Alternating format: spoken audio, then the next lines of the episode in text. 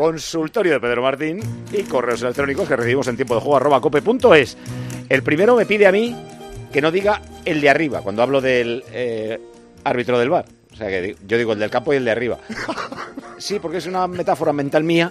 Claro, de que sí, ese sí. hombre está en un sitio más alto y, y el otro está en un sitio más Es el bajo. que manda, es como Dios. Pero, eh, bueno, pues si me acuerdo, lo rectificaré. Eh, el siguiente... Ah, nos pide que anunciemos cuándo va a estar Fernando Echeverría, en qué partido va a estar Ah. para las conexiones con la Salabor.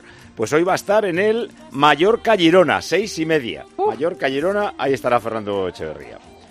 Y un oyente muy cariñoso, Antonio Roa, dice que por favor recuperemos eh, uno de los dichos de Pepe, cuando sea un gol en propia meta que digamos él no quería. Un gol de Pepito Pérez, eh, él no quería. Pues si nos acordamos, que yo siempre sí me acuerdo, de verdad, eh, les haremos caso en todo. Y la pregunta para Pedro Martín.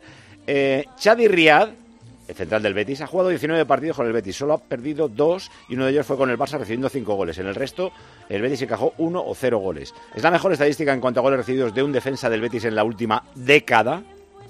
Sade Riyad debe tener un oyente muy fan, ¿eh? Sí. Porque hace un mes o así también nos mandaron una pregunta de Chade Riyad porque llevaba muy pocas faltas en, en la su liga. hermano. Pues sí, no sé. Pero vamos, O él. Imagínate que sea él. si el fan de Chade Riyad quiere saber que sí, sí, sí, no es una, estu- una estadística estupenda, pero de todas maneras dejemos que juegue más partidos, que solamente lleva 19. Vamos a esperar un poquito más. Eh, mi novia y yo tenemos una duda sobre un posible, una posible situación algo enrevesada. Es Javi. Dice, si durante un partido un jugador le da un pelotazo en la cabeza al árbitro involuntariamente y este cae al suelo, ¿cuándo se para el partido? ¿Hay que esperar a que el colegiado se reponga y toque el silbato para parar?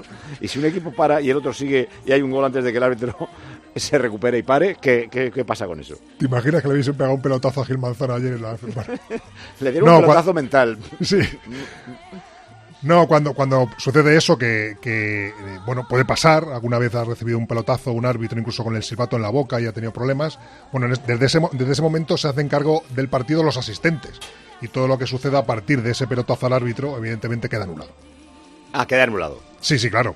Eh, eh, eh, Bueno, en general los jugadores se van a parar. o sea, claro, exactamente. Si es que se le pegan un pelotazo a un árbitro en la cabeza, pues rápidamente se para el partido. Una pregunta rápida. Si un entrenador no se sienta en el banquillo de su equipo por estar expulsado, ¿le cuenta ese partido para sus estadísticas como entrenador? Pues eh, eh, sí se cuentan porque digamos que es el, el- el- el oficio del entrenador se hace sobre todo antes de los partidos, aunque también evidentemente influye durante los partidos. Pero por ejemplo esto provoca estadísticas extrañas porque la UEFA, que ya te he dicho alguna vez que hace cosas raras con las estadísticas, en unos apartados cuenta esos partidos y en otros no.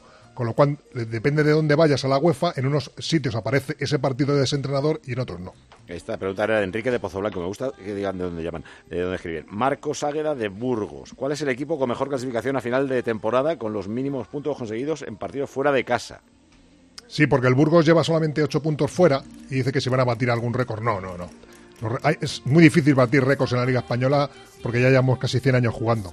El Sevilla, por ejemplo, en un caso reciente en Primera División, en la temporada 2015-2016 quedó séptimo sin ganar ningún partido como visitante. Empató 9 y perdió 10 y quedó séptimo al final de la liga con 52 puntos. Y el último equipo que no puntuó fuera de casa en ningún partido de Primera División, que fue el Español, en la temporada 63-64, es decir, hace 60 años, no bajó a segunda, quedó décimo tercero, tuvo que jugar una eliminatoria por la promoción, pero no bajó tampoco. Vale. Y la última es, hace algún año os pregunté el tiempo efectivo de los 45 minutos reglamentarios en el fútbol, creo recordar que eran unos 27 minutos, eh, es decir, un 60%.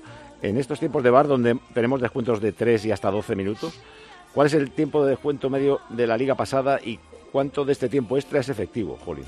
Sí, es difícil. Yo ese dato no lo tengo, no lo tengo. Lo que sí le puedo decir al oyente, por ejemplo, es que de la temporada esta, de la temporada pasada a esta, la temporada pasada se añadieron de media en primera división 8 minutos por partido y este año la media son 10 minutos y medio, que corresponde exactamente a la media más o menos de goles por partido. Como este año se aplica que hay un minuto más de descuento por cada gol, ese es el descuento que se ha añadido esta temporada respecto a la Te dice Miguel que lo midió en su momento y que de- si se añadían 5 minutos de tiempo eh, efectivo real, en realidad contaban Sí, o sea, si se añadían 5 minutos más por partido, apenas 20-25 segundos extra de tiempo efectivo real. Sí, cinco diga- digamos que por mu- mucho gañadas, por ejemplo, en la Liga Española se juega menos todavía que en la, que la Liga de Campeones, donde se añade mucho menos. Vale, pues hasta aquí el consultorio de Pedro Martín. A ver si tenemos hoy un domingo tranquilo arbitral. Viene Mateu para el Atlético del Barça, que lo pita Hernández Hernández. ¡Oh! Gil Manzano y Hernández Hernández. Gil Manzano va a tener serie, ya no vídeo, en de Televisión. ¿eh? Bueno, un día le harán a Medina Cantalejo, ¿no? O, o- o no hacen a los jefes arbitrales. Deberían. Bu- Bueno, la verdad es que como lo hacen a todos sus pupilos, qué maldad. Vale, vale. Eh, gracias, Peter. Hasta luego. Chao, Cualquier chao. cosa que le quieran preguntar a Pedro Martín o decirnos a nosotros en tiempo de juego arroba cope punto es